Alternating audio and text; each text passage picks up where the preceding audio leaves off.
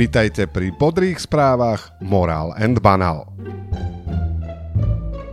Na úvod hydrologické spravodajstvo. Na Ukrajine zrejme po výbuchu praskla obrovská priehrada Nová Kachovka, ktorú predtým poškodili Rusy. Ľudí, ktorí už rok a pol žijú vo vojnovej zóne, tak ešte aj vytopilo.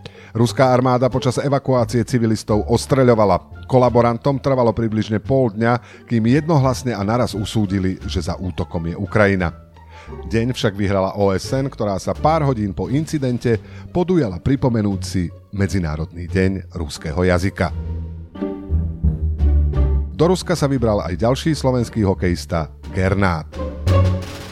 Krym má kvôli zdemolovanej priehrade problémy so zásobovaním pitnou vodou a vytopilo aj ruské obranné pozície. V Egypte rusofóbny žralok zožral ruského turistu. Bratislave po 5 rokoch pršalo a zatopilo niekoľko ulic. Tento raz už za to podľa kompetentných zrejme nebol zodpovedný nesrovnal, ktorý nevyčistil kanály, ale klimatická kríza. A teraz správy. Slovenskú politiku zasiahli zmeny tektonického charakteru. Demokrati sa rozrástli o jablko, Dorotu Nôtovú a Jozefa Mihála.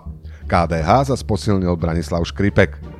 Lívia z Kultúrblogu sa pridala k fašistom z republiky a Béla Bugár vstúpil do jedného z mostov Híd. Martin Klus na Instagrame oznámil, že zvažuje pauzu od politiky, čo by bola pre našu politickú scénu priveľká rana. Snáď vypočuje volanie národa a vráti sa do služby. Z malých strán sa k parlamentu blíži len SNS, ktorú stále vedie Chat KPT Andrej Danko.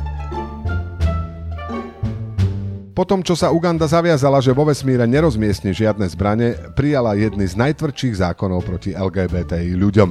Ani sme nevedeli, koľko máme so slovanskými bratmi z Ugandy spoločné.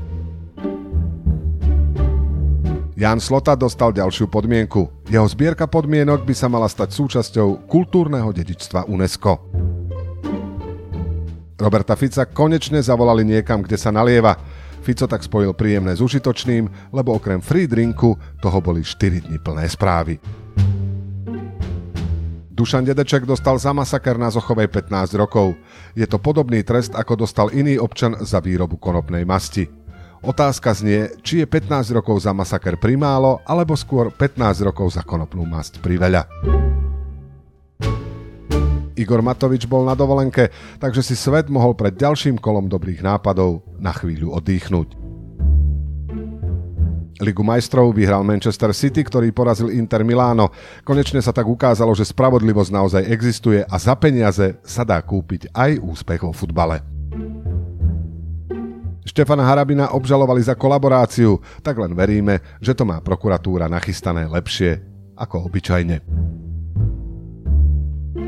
Začal sa ukrajinský protiútok a my len ticho šúchame nohami a držíme palce. Prajeme vám úspešný týždeň, veľa úspechov a body, len tak akurát. Moralen Banál nájdete aj na Facebooku, Twitteri a Instagrame. Ďakujeme za pozornosť.